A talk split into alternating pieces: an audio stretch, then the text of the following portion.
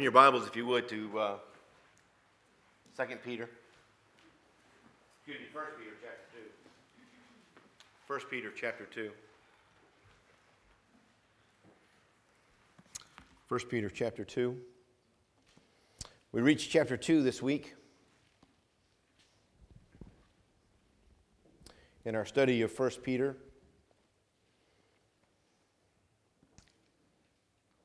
we'll just begin uh, moving into this chapter from chapter 1.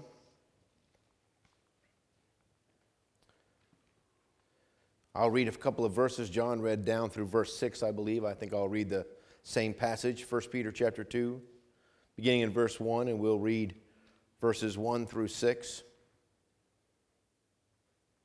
Wherefore, laying aside all malice and all guile and hypocrisies and envies and all evil speakings, as newborn babes, desire the sincere milk of the word, that ye may grow thereby.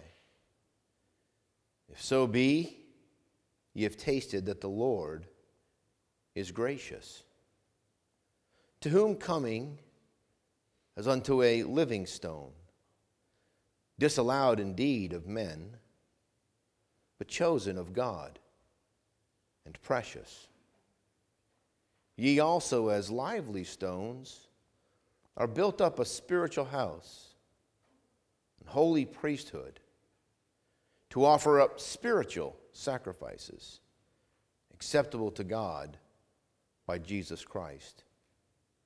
Wherefore also it is contained in the Scriptures Behold, I lay in Zion a chief cornerstone, elect and precious. And he that believeth on him shall not be confounded. Our Father, I thank you for your word. Perhaps, Father, the most important thing that could happen for all of us today is to have a greater appreciation and understanding for the value of your word. Lord, it isn't this church or my preaching that is of value to the people that are here. It is your holy word and your holy Son and your Holy Spirit.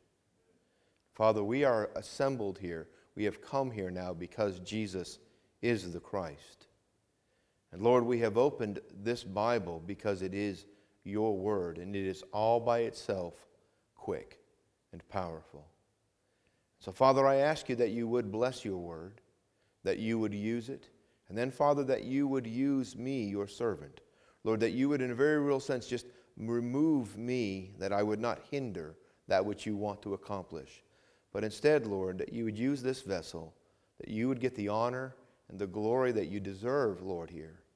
And that the people that are here, all of us together, would receive the good that comes from your word and from your spirit. Father, I ask you to accomplish this. We ask you together that you would accomplish this, recognizing that if you don't, all is just vain. We thank you and we praise you. In Jesus' name, amen. Amen. Perhaps just a moment should be taken to uh, take the first word in chapter 2, which is wherefore, there are a large number of wherefores and therefores in your Bible. And what these words demand is understanding of context. In other words, if there's a therefore or a wherefore, then you really need to know what the therefore is there for, right? You need to know why it's there. There is something that came before the words we're getting to look at that build the foundation for what it is that we're going to see. In this case, there is a direct, direct um, context, meaning the few verses before it, and we'll look at those for just a moment. But it is really the entire chapter that comes before this. Going back to the, uh, if you go back, you'll notice it says, to the strangers scattered in verse 1. When we begin to read chapter 2, we probably won't get this far into it today, but when you begin to read chapter 2, one of, your, one of the things you're going to notice is that the book is still speaking to those who are strangers, to those who are pilgrims, to those who recognize that the world in which we live, this place called earth, where we live now, that this is not it. This is not home, that this is not our last place, that this is not why we were created, that we are here now and there is a specific purpose to the time here now. But we were created by a loving God to have an eternal relationship with Him.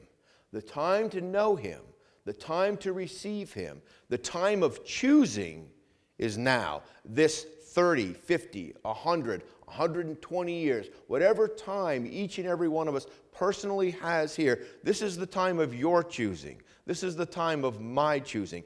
God is not willing that any should perish. It is not God's desire that anyone should lose their eternity by rejecting his love for them during the time that they live now. But this is a choice. You are a free agent. Each and every one of us are a free moral agent. God created you with a free will, and he will never, ever force you to do anything. There may be many that you have met. There may be people who are religious who have, who have tried to force you to behave this way or that way. But that's not how God is. But God is pleading with us that we would not make our own choices uh, to our own detriment, but that we would know His love. If you don't know His love, then what you know is religious exercise. If you really, once you see and know how great, how good God is, I really believe, I know as soon as I realized that God was on my side. I was not on his side, but he was on my side. When I realized that his love for me was so great that he was willing to forgive me for everything that I had done, but not just forgive me, but to change me, to make me a whole new creature. Praise God for that. Now, if you want to see, let's look first, we'll just look for at the immediate context for a moment. If you want to go back to, uh, let's start with verse 18. I say the immediate context and I go halfway back, but we have to start somewhere. We, I got, you know, we can start with a but or a uh, wherefore, but we got to start somewhere. For as much, chapter 1, verse 18, for as much as ye know. Now, this is written to those of us who are redeemed, to those of us who are new creatures, to those of us who are born again, to those whose sins have been forgiven. It says, For as much as ye know, that, but see, here's the thing. Look up here. I know I'm, I'm having, my wife says I do this all the time. I ask you to look down so we can read something, and then I say, Look up here. I apologize for that. The reason he's pointing this out is because because while many, if not all of us that are born again, know this, we lose sight of this. For as much as ye know that you are not redeemed with corruptible things as silver and gold. You cannot buy your salvation. You cannot you are not received with the vain conversation received by tradition from your fathers. You cannot be saved by religion. You cannot be saved by money and you cannot be saved with religious effort. Cain, the very first person that ever approached God, Uh, approached God in religious effort. Very good religious effort, by the way. And God simply said to him, Cain, you cannot come to me that way, but you can come by the blood that Abel brought. And if you'll come that way, I'll receive you. Why? Because that blood, the blood that Abel brought, was a picture of the blood that we see here in this verse. We were not received, we were not saved with corruptible things such as silver and gold. We were not saved by the vain conversation tradition from our fathers, but with the precious blood of Christ as of a lamb without blemish and without spot. Who verily was foreordained before the foundation of the world. This is why Abel's offering mattered. Abel brought blood picturing what Christ was going to do historically, but what had already taken place in the counsel of God before there was a world to commit sin on. The blood in the counsels of God was already for us, and thank God for that.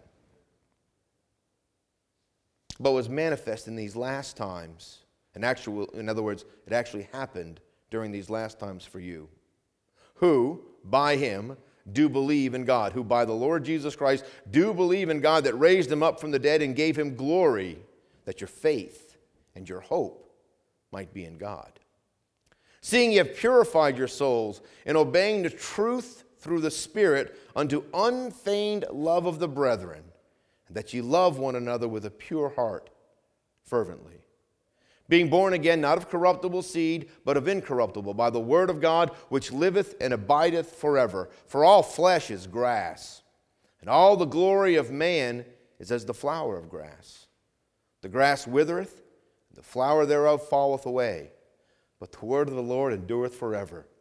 And this is the word which by the gospel is preached unto you. Wherefore. Now, what I want you to notice, look, look, look up here, Christian, if you would. In the, in the greater context of chapter 1, we would go back, back to verse 8. We would go back to verse 5. We would talk about the fact that we have this joy that God wants us to have. I'll read verse 8 whom having not seen, speaking of our Lord Jesus Christ, you love, in whom, though now you see him not, yet believing, ye rejoice with joy unspeakable and full of glory. Even though none of us have ever visibly seen the Lord Jesus Christ. And this, listen, this is something that I did not understand before I was saved. And, and the truth of the matter is, it's not something that you can understand before you are saved.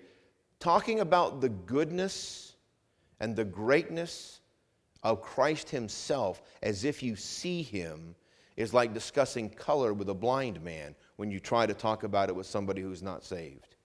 Because until you see Him by faith, you've not seen Him. And none of us have seen Him physically. But, but those of us that are new creatures, our testimony is we are fully aware that we have met him. We have seen him. And I, and I realize, honestly, I think if you're, if you're here this morning and you're not saved, I, I understand how strange it sounds. I remember after I was first saved talking to my friends and talking to them about how great Jesus was. And I remember that they're, they're, they're, they're talking to me like I lost my mind. And I realized it was so obvious to me. I, you know, my, my, my conversation was, yeah, I know. If I were standing where you are and you were standing where I am, I'm confident I would be saying to you the same thing. You've lost your mind. But I haven't lost my mind. Here's the thing Jesus is who Jesus says he is. Do you understand? Hear that again. Jesus is who he says he is. He isn't, by the way, who most men preaching and teaching in, in, in religious buildings today will say about him. Doesn't matter whether it's uh, Islam or Judaism or Christianity. In the vast majority of religious buildings today, there are people talking about a Jesus that isn't Jesus. But he is who he says he is. And those of us who have received the forgiveness of our sins through the blood of this precious blood that our Lord Jesus has shed for us, we know. And we do rejoice with joy unspeakable and full of glory. But let me, let me share this with you going into chapter 2.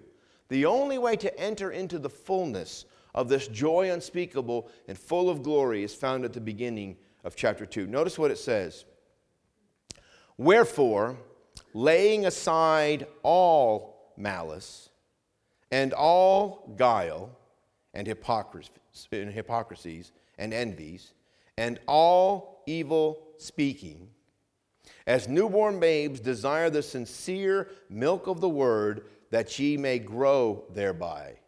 If so be, ye have tasted that the Lord is gracious.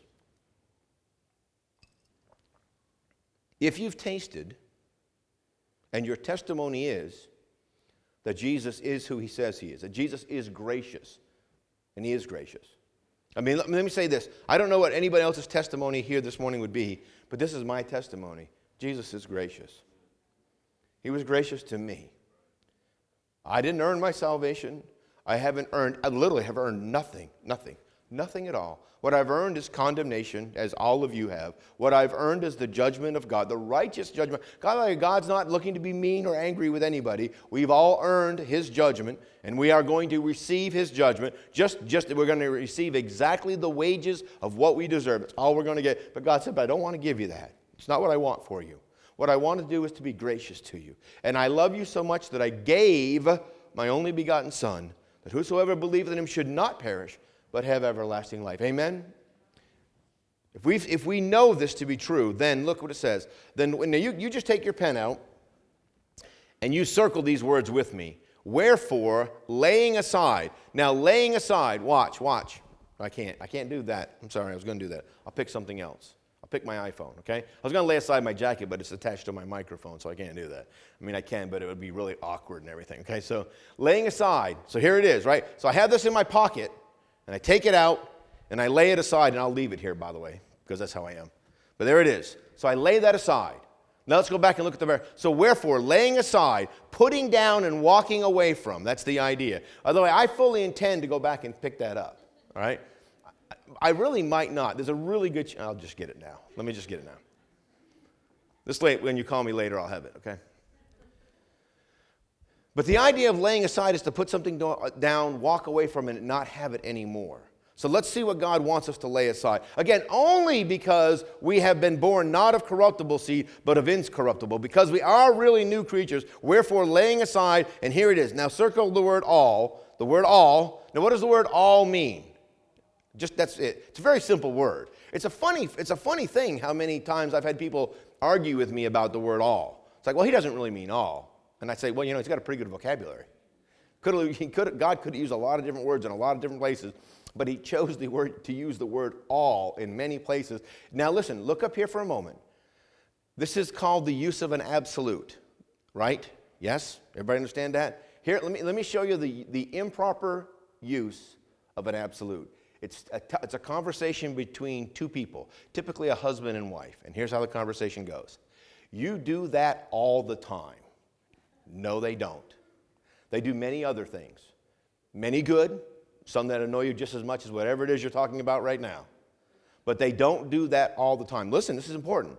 We use absolutes, we, you and I, use absolutes so poorly that when God uses absolutes, we believe He's doing the same thing, but He's not. God is not speaking uh, in hyperbole here, He's speaking honestly, He's speaking truly, and this is what He says. Wherefore, laying aside all malice. Now, what is malice? Look up here. What is malice? Malice is literally, it's a very simple word. Malice is simply ill will. Malice is I want bad for you.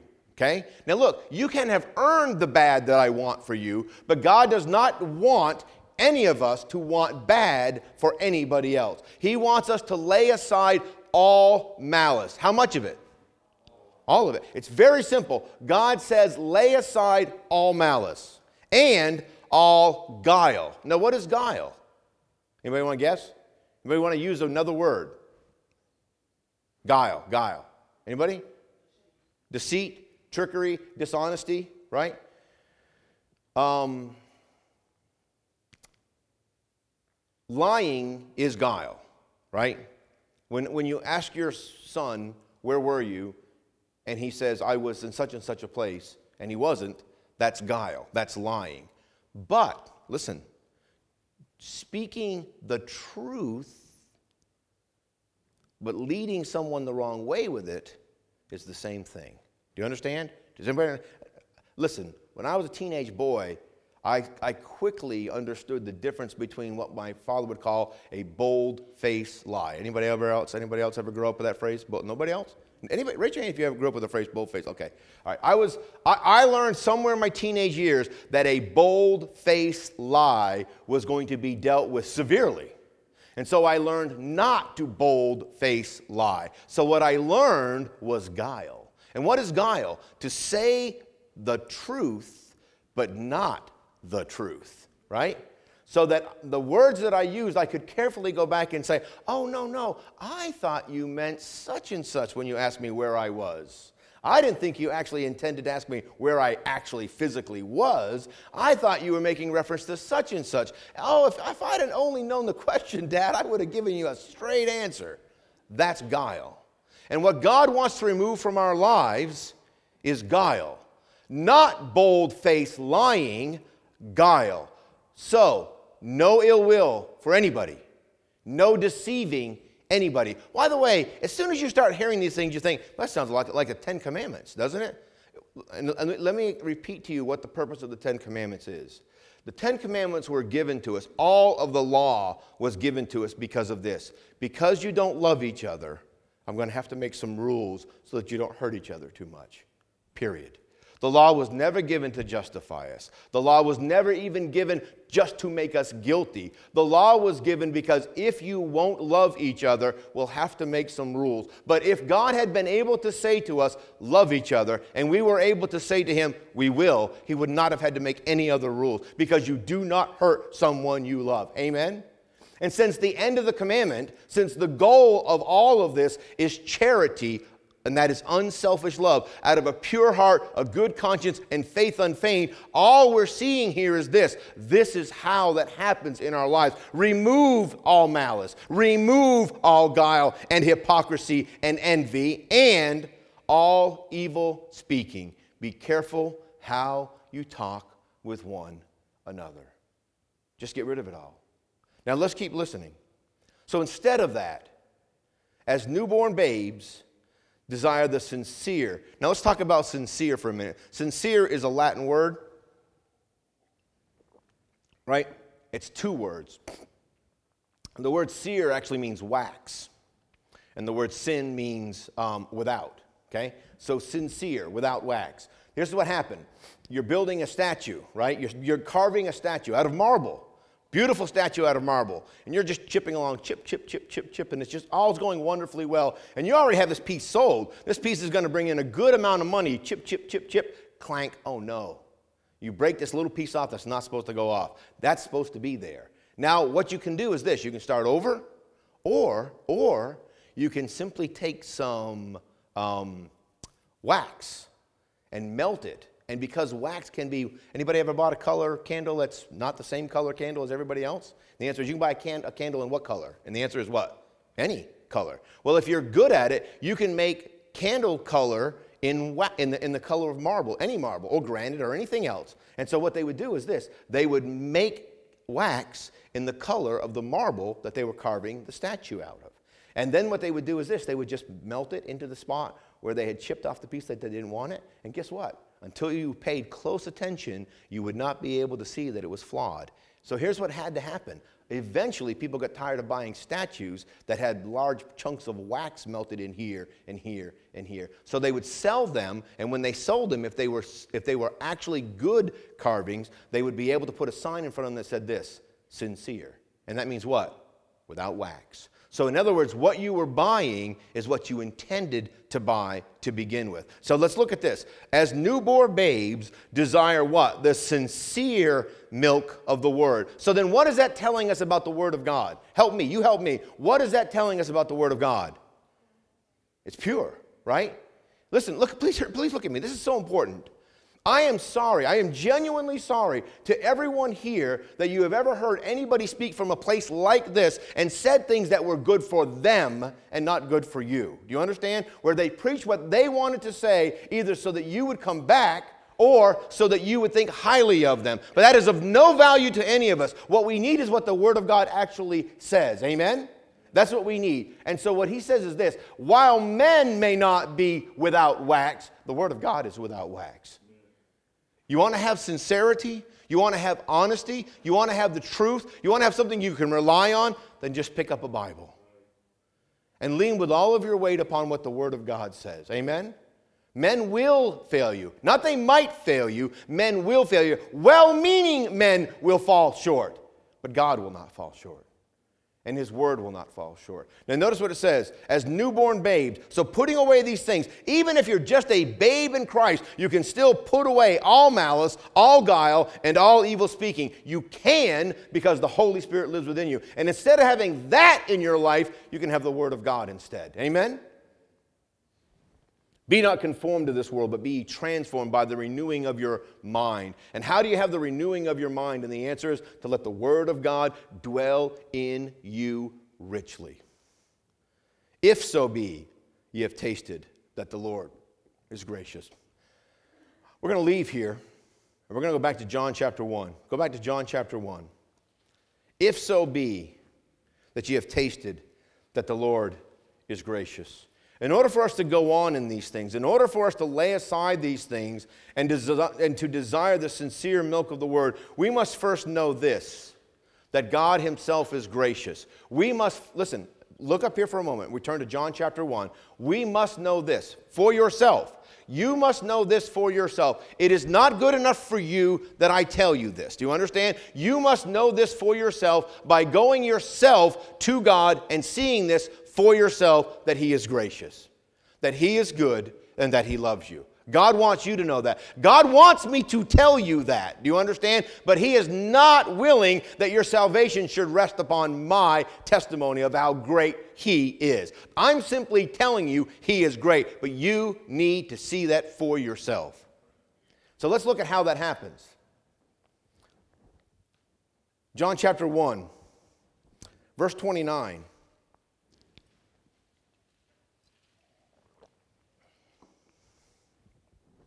The next day, John, this is John the Baptist, the next day, John seeth Jesus coming unto him and saith, and he, by the way, he says this out loud so people can hear him Behold, the Lamb of God which taketh away the sin of the world.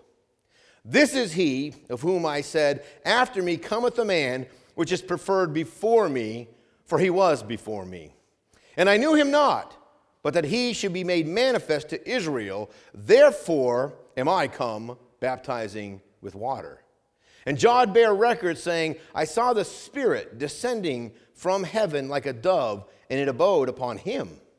And I knew him not, but he that sent me to baptize with water, the same said unto me, Upon whom thou shalt see the Spirit descending and remaining upon him, the same is he which baptizes with the Holy Ghost.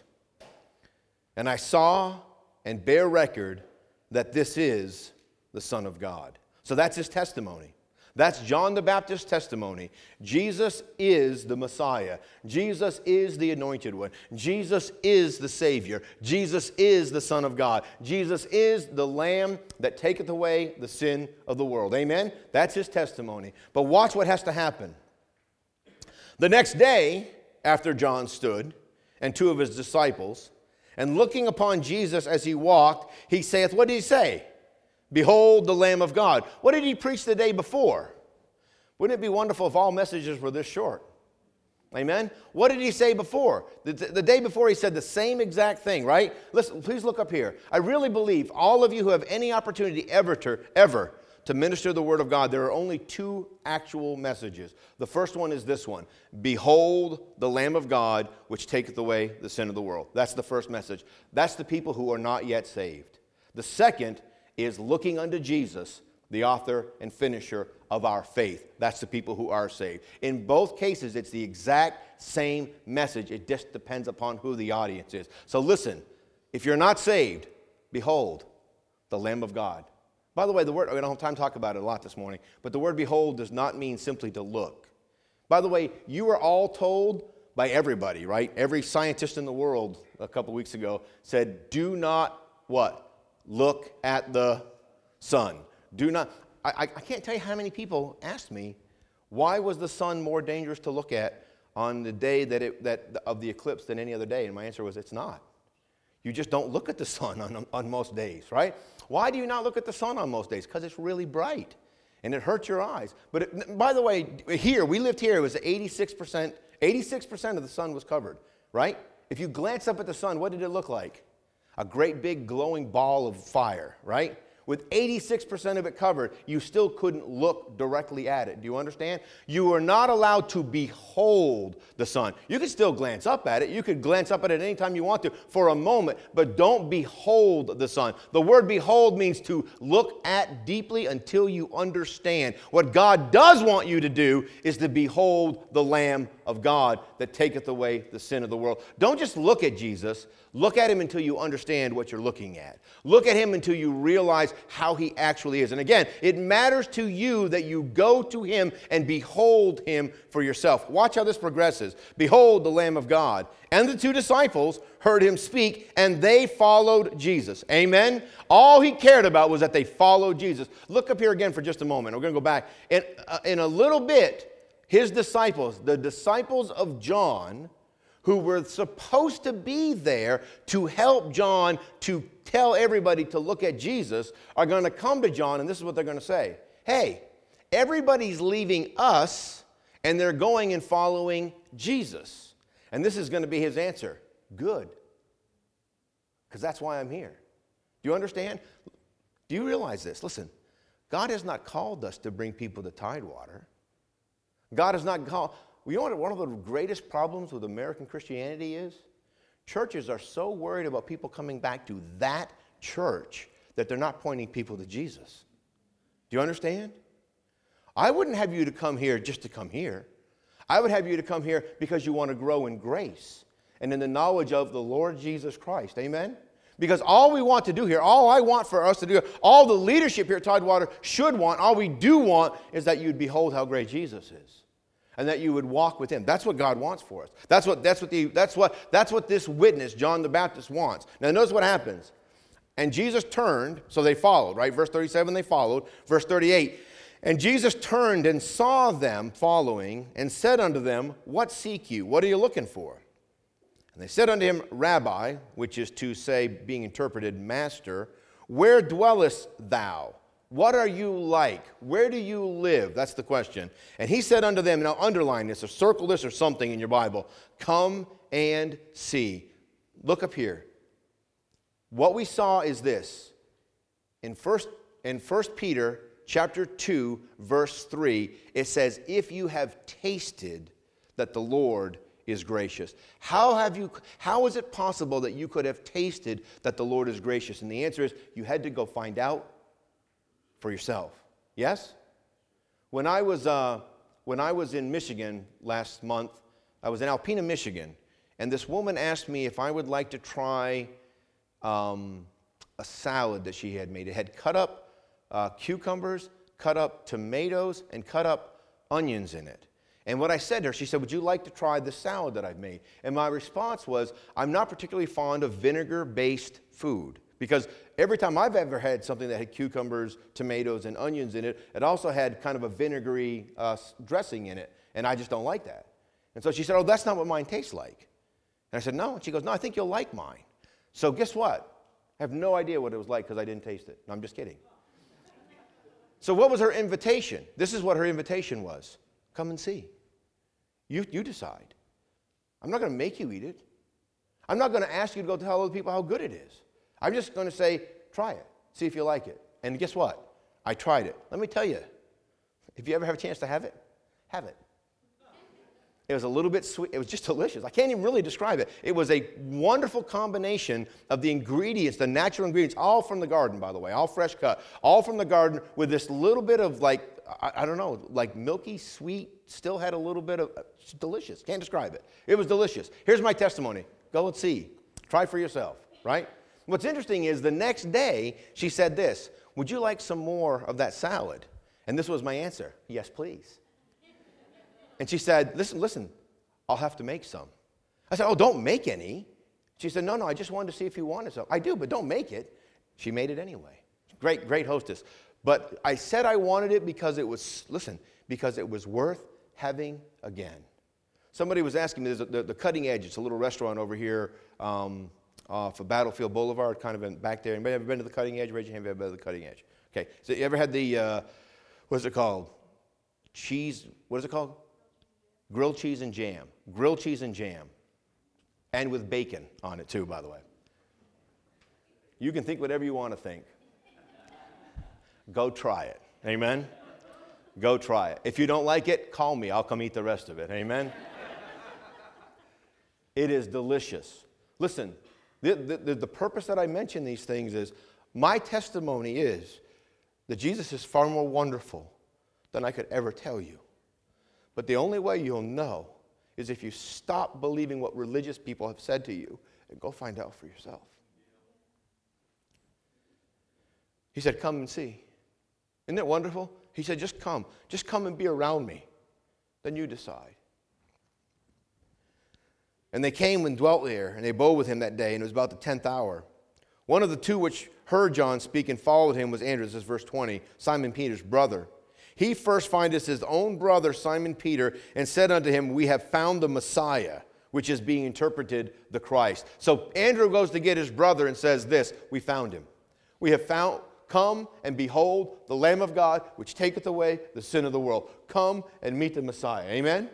But all he said was this Peter, you come, you look, you decide. Look what, look what it says. And he brought Jesus, and Jesus beheld him and said, Thou art Simon, the son of, uh, son of Jonah. Thou shalt be called Cephas, which is by interpretation a stone. And the following day, Jesus would go forth into Galilee and find Philip, and saith unto him, uh, uh, Follow me. And Philip was of Bethsaida, the city of Andrew and Peter. Philip findeth Nathanael, and said unto him, We have found, have found him of whom Moses in the law and the prophets did write, Jesus of Nazareth, the son of Joseph. And listen, and Nathanael said unto him, Can there any good thing come out of Nazareth? And Philip said unto him, What? Come and see. Come and see. Look up here. Now, the testimony of 1 Peter chapter 2 is those of us who have come to see that Jesus is worthy to see that Jesus is really gracious. That's what it says. Put away the things in our life that would. Why? By the way, why put them away? L- look up here. I promise you, if I had run into more genuine, spirit filled Christians when I was a teenager, I would not have been 22 when I was saved. I was turned away from Jesus by those who called themselves his followers. I, in fact, I turned away completely from Christianity as an entire religion and began to examine Jainism, Taoism, a bunch of different Eastern religions. You want to know why? Because I met so many hypocrites. That's the problem. If you are really a new creature, then put away all the nonsense that testifies falsely about how great Jesus actually is. Amen? Yes or no? The people around us do not need our religious activity, they need our Savior. But in order for them to want our Savior, there'd have to be something better in our lives than there is in their lives, besides our quote unquote petty rules. Do you understand? Do you, really, do you understand? This is what God's calling. Now, listen, if you're here this morning, on behalf of all of those who have ever been a hypocrite, I apologize to you for how badly uh, American Christianity has represented how great Jesus actually is. But I promise you, he is worth going to find out by yourself. He is worthy of you going to meet him. He is worthy of it. Amen? He is worthy of you going to meet him. Now, that's it for this morning. This is our crossing the threshold into chapter 2 of uh, 1 Peter. But before we, before we're dismissed this morning, let me ask you this question, and I mean this sincerely. How many of you recognize, or are beginning to recognize, I don't want to say it as if you just had this, want this revelation, but honestly, how many of you are beginning to truly recognize how important it is that we not walk after the flesh, but that we walk after the Spirit instead? Raise your hand if that's really true for you. And how many of you, okay, go ahead and thank you. Now put your hand better. How many of you would recognize I don't have the power to put away all of the things that God wants to put away in my life, but I believe He has the power to put them away, and I need Him to do that. Would you raise your hand if that's true for you? Amen. Now, if you're, again, if you're visiting with us or if you're a member here and you're still not saved, I'm telling you, Jesus is worthy and Jesus is wonderful. And I would be glad to help you, truly glad to help you. To just, just all I will do is just, all I'm going to do is just open a Bible. I know I've said this a lot of times. You don't need me you just need a Bible. You just need a Bible and honesty. Those are the only two things you need. You need a Bible and honesty, and you'll find out how great Jesus is. Father, thank you for your word. I thank you that it is quick and powerful. I thank you for your invitation to all to come and see. And then I thank you, Father, for your admonition to those of us that have tasted and have seen that you are indeed gracious that we would continue to come and get the sincere milk of the word, and that we would put away all lying, that we would put away all malice, that we would put away all hypocrisy, that we would put away all manner of evil speaking in our lives, and that our lives would be filled with grace, that our lives would be filled with your love and your goodness. Thank you, Father, for all of this, for all of these things. We thank you and we praise you. In Jesus' holy and wonderful name, amen.